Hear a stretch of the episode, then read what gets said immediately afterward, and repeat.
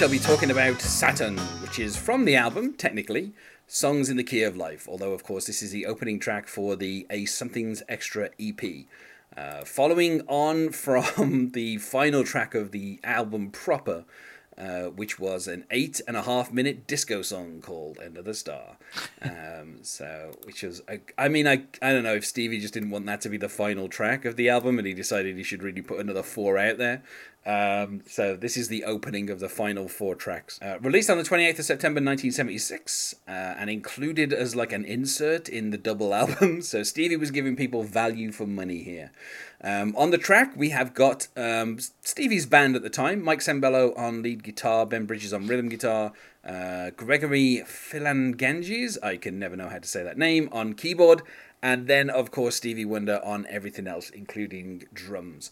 Um, and the song was actually co written by Mike Sembello and Stevie Wonder. Mike Sembello himself, uh, I think at the time of this album, was only 17. Oh. Uh, so he was a prodigy himself. Uh, he might have been 18 by the time the album came out, uh, and he kind of had played guitar uh, for most of this album, and I think on one or two tracks on the previous album. Um, and then he would kind of work with Stevie for the next few years, and then go on to be a successful kind of session musician uh, himself, and then play in a few bands. And you know, he's still going today. Yeah, I was, I was. Oh, uh, sorry, you haven't introduced me yet. There, I, was, I wasn't too sure whether, the, whether to jump in or not. There. Uh, I will say the track is five, four minutes fifty four, and joining me to talk about today is Niall McGowan. Hello, Niall. Oh, hi, hi, hi again, Darren. Um, sorry to interrupt there, but no, I was just exceptionally excited to see Mike Sembello because I was like, Maniac Mike Sembello, like, oh my god, like the same guy. Because I don't know, apparently it wasn't a hit in um, the UK but in Ireland, when I was growing up, there was a remix of Maniac by Mike Sembello, which I believe he also performed on, but it was done by a DJ called Mark McCabe. And at the time, it was the second highest selling record in Ireland of all time. And it is atrocious. But it's just it's just one of those like late nineties acid house kind of like but with just an Irish DJ shouting and like, She was out all night she was up for a fight. Oh yeah, yeah, funky, yeah. And then occasionally you just get she's a maniac and she's dancing. it's one of those things. It's like how how was this ever a hit anywhere? How was it the second biggest selling record of all time in Ireland for quite a few years? But uh, so every time I see uh, Mike Sembello's name pop up, I'm like, oh, that guy. Plus, he also did uh, the single "Automatic Man," which is, if yes. you're not if you're not familiar with it, uh, I encourage anyone to look up the video for Automatic Man because it's you know when people make fun of like cheesy, silly, like ridiculously over the top uh, music videos from the 1980s. That's that's that. Like it's just the quintessentially like this is just hideously performed, so stupid and all over the place, but it's marvelous and it's uh, just cluelessness as as to how silly it all is. Uh, but uh, but yeah, I just uh, as soon as his name came up, I was like, I need to get in to talk about Mike Sembello. yeah, I mean, he, um, you know, uh, uh, I, th- I think it's kind of interesting because you know he he ended up kind of you know being on the the set like the soundtrack for Flashdance won a Grammy mm. um, for best uh, album of score music written for motion picture or television special. I love those Grammy categories, so very specific. Um, so it's kind of weird that like you know he's also on this album, which obviously won a Grammy, um, and this is like kind of the only real co-writing credit he has with um, you know with uh, Stevie Wonder is just for this song um, which opens with this kind of um, fanfare, I guess you could call it. A, um, I think when we were talking about uh, when we talked about evil, and you're talking about the the, the tonto and like saying like, yeah. oh, you know, it's, it's, such a specific sound. It's a very '70s kind of like, you know, it, it's only of that era. Like even nowadays, yeah. when people try to replicate the sound of those type of synthesizers, it doesn't sound quite like that. But uh, no. th- this also had a very uh, that that fanfare and the fact that it's it's backed with similar synthesizers. I don't want to say it's going to be the Tonto as well, but um, oh no, he, he'd abandoned the Tonto by this point. I think it's the Yamaha GX1. Okay, but it's just that has such a specific sound, but like it really sounds like a weirdly like like a British sci-fi or children's show or something. Yeah, it's like if you told me this was like the backing music for like Banana Man or like an episode of Doctor Who, like from back in like the Peter Davison era or something. And I'd be like, oh yeah, I, I buy that. Yeah. Yeah, it did. I, I tell you what, it kind of reminded me a little bit of music that would be put on a dubbed cartoon, such as like Ulysses 31. um, like that's what it reminded me of. It reminded me of like something floating in space, and there's this kind of just this weird kind of like fanfare thing Hmm. as it kind of comes into camera. Like that's what it reminded me of. Yeah, and that's like Um, that, that's not a knock either. It's like, oh, I love that type of music. Oh, no, no. I was happy to hear it. Yeah, no. Like I, it's a, it's like a very specific sound, but it's like kind of, it's really, it's really weird because it feels very appropriate for like the subject matter of the song. Um, although I feel like saying that you know you're moving to Saturn where people live for like a hundred years or whatever, um, it, I, I it, like it- it's weird because it it feels like Stevie Wonder is kind of talking about a certain kind of utopia, um, and like it's not really Saturn. Saturn is just kind of like a thing that he's kind of talking about, um, you know, like as if he could live on Saturn, but obviously he can't live on Saturn because it's a gas giant and you just fall for millions of miles. Well, Um, you never know. Steve, I- Stevie himself could be an alien who is a form of Well- gas and inhabiting a human form. You never know. Yeah, um, but I just kind of I like I like that he's kind of just decided that Saturn is this idea, and he's going to kind of talk about you know how he's packing his bags to a place where the air is clean, which is kind of funny because obviously I think Saturn's atmosphere is fairly toxic, um, but I still kind of just like that it's he's obviously not literally talking about Saturn, but he's just talking about this idea of a place where um, you know people like we don't fight our wars and you know there's no there's no sense in doing crimes. Like it feels like he's just talking about a utopia. Um, but again it feels like there's maybe a little bit of an undercurrent of um, you know kind of uh, kind of social commentary and maybe the idea of like the the kind of the we in this particular case is maybe not all of America. Like maybe there's a specific group of people that Stevie wants to take to this place that is a utopia. Um, and I have a feeling that he's kind of thinking about kind of the plight of African Americans in America in the 70s and maybe thinking about this idea of like, you know, maybe there's a place where we should be going that is not this planet and is not America that will probably be more beneficial for us. Hmm. And I like kind of what he's describing, you know, and and we have this kind of contrast where he's saying, you know, there's um, you know, there's no principles in what you say. There's no direction in the things you do. You know, your world is soon to come to a close, which uh, feels like um, truer than ever. I think at this point. um, and then, of course, he says, "Through all the ages, all great men have taught truth and happiness just can't be bought or sold." Tell me why are your people so cold? Again, it feels like he's directing that at a very specific group of people. Yeah. and you know then he kind of in the chorus he keeps saying i'm going back to saturn where all the rings glow and i mean it gets a little bit kind of like new agey um, but i still just love the idea of kind of stevie wonder and mike Sembello, of course co-writer of the song uh, coming up with this idea of like there's a better place for people to go to and stevie wonder is the one that's going to kind of take them there Yeah. um, you know, and also like this kind of uh, the whole thing of like you know people live to be two hundred and five, and you know people smile. They don't need cars because we've learned to fly. I don't know. It just uh, at times it's kind of weird that it turns into this weird like little science fiction fantasy thing, but I still kind of love it that like some you know. At some moments, it feels like the the spiritual predecessor to like Year Three Thousand by Busted or something. like it's the same. I was like, Stevie, you, you realize what what that is?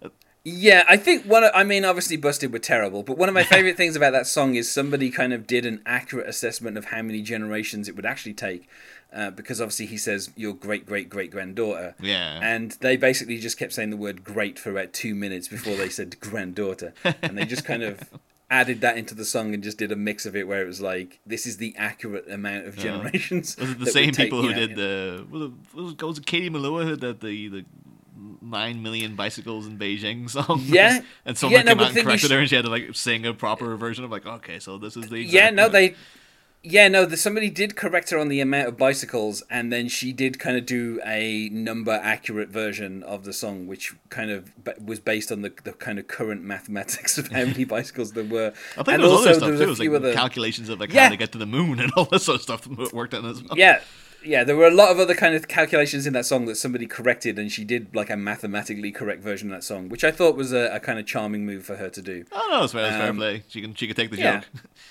Whereas in in this case, somebody just took busted and they just took the words "great, great, great" and just kept repeating them over and over again until they eventually reached the amount of generations that you would to actually be a thousand years in the future.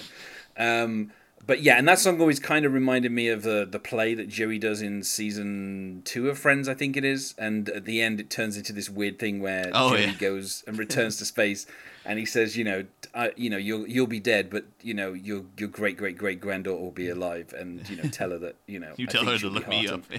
Yeah, yeah, that kind, yeah. So I, I kind of like that. That kind of made me think of that as well. But I just love this idea that, you know, Stevie is contrasting. You know, how many times before have you, you know, to find a strategy to peace his war? You know, killing helpless men, women, and children that don't even know what they're dying for. Again, this feels like something that could apply to today.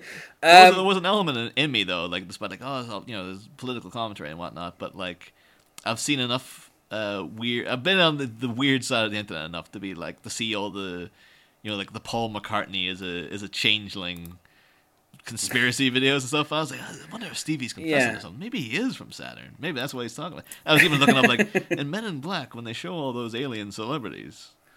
Was Stevie Wonder one of them? Maybe he's maybe he's trying to get the word out that like oh Stevie's like he can he can literally take you to Saturn, and Yeah. but you think it's a gas giant, but it's like oh that's only the surface. Once you get inside, oh the air is beautiful, and you live you live to two hundred and five and stuff. yeah. Um, I, I mean, little, I, little yeah. Stevie Wonder was actually seventy five years old in Saturn years when, when he made his first album. Yeah, I mean, it'd be interesting actually to see how many years Saturn has gone around the sun while Stevie Wonder has been alive, um, and kind of figure out where his age is. But yeah, I don't know. I just, I mean, I kind of love the the kind of almost nonsense lyrics of like rainbow moonbeams and orange snow. It's like, okay, Stevie, uh, you know, Let's get, let's get into, And, uh, if you want to go into like oh Beatles influences, like well they went through a period of, of nonsensical jargon been thrown into their lyrics, but uh, they were doing it for Mm. very obvious reasons. Whereas Stevie, I don't know if he was a big guy for psychedelics. oh no, no, no, no, no, he was very anti-drug. Oh Um, well, yeah, so there's a- probably not. Then.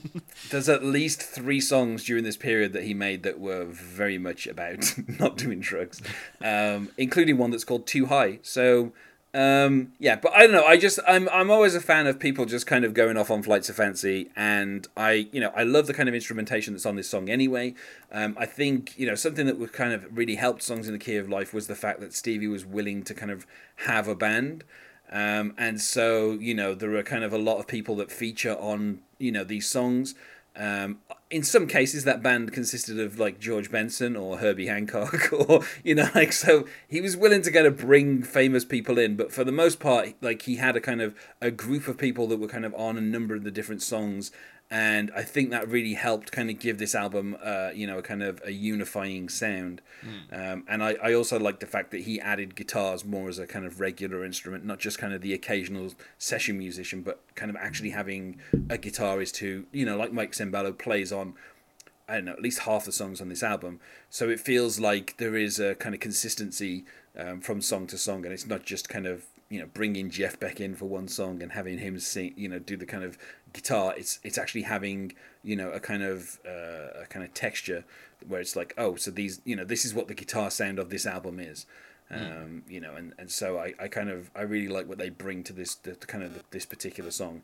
Obviously, most of the album, you know, that most of this kind of song is a little bit nonsense, but like I do like some of the political commentary that he throws in there. You know, like the uh, basically the kind of you're still. I mean, it, there's a certain level of irony in that you know the Vietnam War was over and Jimmy Carter is. I think in the last century, the only United States president not to have started a war. So Stevie is actually singing this song at a time when Jimmy Carter is um, president. I think he'd been sworn in by this point. Um, no, I lie. He would be sworn in in a few months' time. Um, so effectively, he's he's kind of preaching this thing of like you know we don't want any more wars, and uh, Jimmy Carter agreed, and he didn't start any wars for four years. so uh, the message got through. Uh, much like Nixon resigning after Stevie released, you know, a couple of harsh songs about him, uh, Jimmy Carter was like, "Okay, Stevie, let's not start any wars for the next few years." Oh man, Um, must have been you know. rough on Nixon, like you know, because he, he's clearly the bigger Stevie Wonder fan, but he's getting dissed by him, and then Yeah. like Jimmy Carter, Yeah. he wasn't even really into Stevie. Like that was the thing. Like that's Yeah, he was more into you know Hank Williams or whatever. And, it's like you, You don't know, even so- appreciate him as much as I do, Jimmy. yeah. Um, so I don't know. I, I think I think obviously the, you know the the selling point of this song is really kind of Stevie's voice. Um, and I, you know, it, it, like I say, like I, I enjoy the kind of texture of this album and the kind of the, the these kind of recurring musicians, and obviously, you know, "Songs in the Key of Life" is generally regarded as one of the best albums of all time. Um, so you know, I, I, don't think I'm kind of uh, breaking any news to people. You know that obviously, you know, I mean, it was number 57 on Rolling Stone's list of you know 500 greatest albums. You know, it's in the National Recording Registry at the Library of Congress. Um, like, I, yeah, I feel like everyone kind of agrees it's a great album. Um, and I think that this EP is like a, a nice little kind of coda to the whole thing. Uh, in particular, because I don't think the album should finish with another star, which is such a kind of weird kind of disco thing. I, like Stevie had basically spent most of these albums avoiding following any trends, and then all of a sudden he just throws out there like a nine-minute disco song, and I'm like, I like it's so weird. Um, so this is kind of It might have nice. been like the, fit- like the record companies like. Just, just have something to cover your back, just, just in case. It's like people aren't Oh. buying it. Release the disco single. Stevie had so much creative control that they could not tell him what to do on any of these albums. Like, um, you know, his his contract included a clause where if anyone bought Motown, they had to ask Stevie Wonder if they were allowed to buy it first. um, so I don't think anyone's telling him to do a disco song. I think he just kind of was interested in that genre and, and you know just came to it just a tiny bit too late, I mm. guess. I mean, saying that it was seventy six, so disco wouldn't really be dead until the following year. So he was just a tiny bit late on the whole thing. But at the same time, I think this is kind of nice to follow. Like if you listen to that and then you listen to Saturn straight after, it's kind of a like it, you got this kind of disco fade out and then it kind of has this fanfare right after it. And it's a nice little kind of contrast. But yeah, I don't know, five out of five. It's a great song. I mean, mm. You know, it, it it's one of those things where like the kind of the lyrical content for the choruses is doesn't really make a great deal of sense, but there is a bit of political commentary in the verses that I'm like, okay, I can understand what he's saying. You know, like, um, you know, he's he's basically tr- trying to kind of have this idyllic place to go, um, and you know, I feel like again, it, it it's maybe kind of expressing the fact that Stevie is thinking about. You know, kind of black people in America. Obviously, he's in a privileged position at this point. He's literally a multimillionaire, um, you know, who kind of isn't subject to other any rules. You know, he he can do whatever he wants, but he's always been someone who's kind of you know had this kind of commentary on you know where he came from, and you know he came from you know a poor household. Um, you know, he had a number of siblings. You know, there were a number of Christmases where he had no presents, and you know, like so he's had this hard background. So I think he understands the struggle, and I think even at this point, when he is you know a millionaire, he's still kind of thinking of like maybe we need to find this place where we can go where you know people are you know better off where they get to live to 205 and Yeah. you know they don't need cars because everyone's learned to fly you know and i love that he goes to live to us is our natural high. And you're like okay stevie i get it. You're anti-drugs you know. Let's let's not you know let's not push the natural high thing a little too much. But i still kind of understand you know like that he's he's kind of picturing this utopia and it's it's kind of a it's a very appealing idea. If stevie was like let's go to saturn i'd be like okay stevie you know let's if you're telling me there's orange snow and we all get to fly and there's moonbeams then i'm there you know? Uh, and i think i think that's kind of his his kind of he- the, the kind of strength of his voice and everything and the performance is what really sells it where you're just like you know say where we're going stevie and let's go there Yeah, I think I would I would concur. I would give it like a four out of five. Like I don't think it's like a, a- a- you know, astounding or anything, but I, I do love that. I love that '70s synth sound, and it's it's there in spades in this. And like again, Stevie just you know, I don't think I've ever heard a bad you know Stevie Wonder vocal performance. So it's kind of like, well, that's a given that he's going to be in top form. But I do appreciate just like anyone trying to do like a little bit of um like what you refer to as like a flight of fancy, but also trying to tie it into something much more serious and stuff. But the and so yeah, I'd say like yeah, rock rock solid song. Like uh, yeah, so I'll give it a good four out of five myself. Um, well, you know, I've still got three more tracks, and then we will be finished with the EP. Um, so uh, I don't know. I like "Songs in the Key of Life" is such a big album. You know, of this particular project, it's making up a third of the tracks. So that shows you how much Stevie did. You know, like he did so many tracks in the first few albums, and then a third of this output is basically on this album. Um, you know, and like I say, it's kind of almost a given how great the album is. But I, you know, there are some tracks on here that I think are maybe not five out of five, but I, I still think this is like a solid start to this little EP. Mm. Um, you know, and I think as well, uh, you know, as a as obviously, you know, the whole point of double albums at the time certainly was they were fairly expensive. So I'm guessing Stevie was like, look, you know, you're already paying for two albums but just have a bonus EP on me. you know, like I've I've got these four extra songs. Rather than me stick them out as B sides, just have them now. Don't wait for the singles. You know, just go ahead and just have yourself four extra songs. And I kind of like that about Stevie as well. You know, like um, you know, as a double album, it's kind of amazing. But then he just throws out this little EP, which you know, there are some people out there who basically these four songs could be their entire career, and they could still be doing like nostalgia tours based off having you know a couple of hits based on these songs. But for Stevie Wonder, it's just like, oh, I've done the album, have another four songs. So, um, you know, also it means we don't finish on the disco, which is, you know, like that's that's the best thing about this EP. So then let's go to plugs. Is there anything that you wish to plug now? Oh yeah, uh, I am one of the hosts of Bat Minute, which is a podcast uh, where we look at each minute of the Batman films from 1989 up to and including 1997, and possibly even beyond. We'll see when we get there uh, one minute at a time. Um, uh, we've covered all of the first movie and Batman Returns. And at this point, we should be airing Batman Forever. Uh, it's a lot of fun show. We got a lot of guests. Uh, we go on random flights of fancy ourselves quite often. Uh, Darren here is featured in uh, quite a few episodes. Well, not quite a few, like a couple, but not been on tons or anything. But you've been on. Uh, and uh, yeah, yeah. So anyone should be interested in that. Uh, we try to have a pretty good time over there. So uh, come on over. And you can find us for this project for a few more episodes on Twitter at Stevie by Wonder. Uh, thanks for being my guest here today, Niall. Oh, anytime, Darren. And otherwise.